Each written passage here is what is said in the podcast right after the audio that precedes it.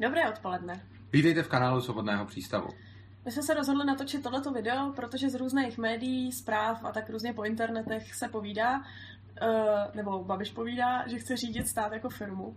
A on teda nejenom Babiš, ono už tohle byla tendence daleko před Babišem, kdy různí politici a podobně přišli s takovou jakoby revoluční myšlenkou řídit stát jako firmu. Ano, obecně hromada lidí si myslí, že ten stát, kdyby se opravdu zodpovědně řídil, takže by to šlo řídit jako firmu.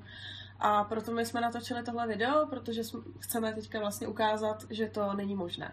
Ono se to zdá na první pohled jako dobrý nápad. Firma, to je vlastně symbol efektivity tržní a stát je typicky symbolem opaku.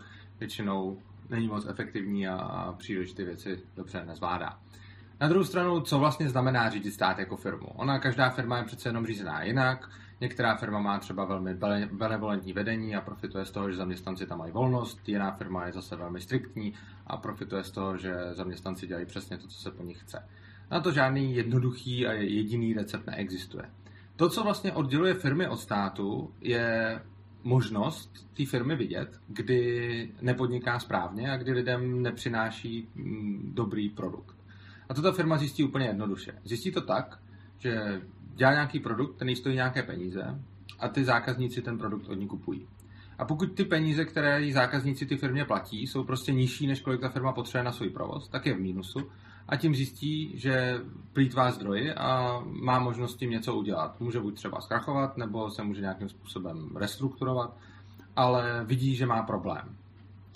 A to je přesně vidět na tom státu, proč ten stát nefunguje. Protože když máte na jedné straně firmu, na druhé straně stát, tak eh, firma nebo obojí, obojí, oba tyto subjekty mají jisté nějaké výdaje. Že když budou chtít něco dělat, tak nějaké výdaje musí mít. Zatímco ty příjmy má jisté akorát ten stát, protože ta firma musí soutěžit o to, aby vlastně, aby lidé ve světě chtěli kupovat její služby, zatímco ten stát nemusí, protože on si ty své příjmy vybere na daních, které jsou povinné.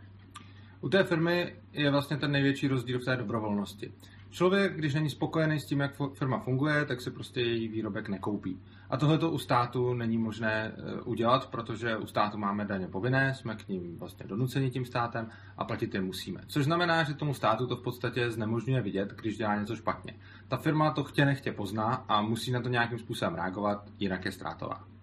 Ono na základě tohle vidíme, že v tom státě, i kdyby všichni státní úředníci, politici a další lidé, kteří ten stát vedou, byli sebe více pracovití, poctiví, neskorumpovatelní a dělali by všechno ve prospěch toho státu a lidí, tak ten stát eh, nikdy není možné řídit úplně efektivně a jako tu firmu.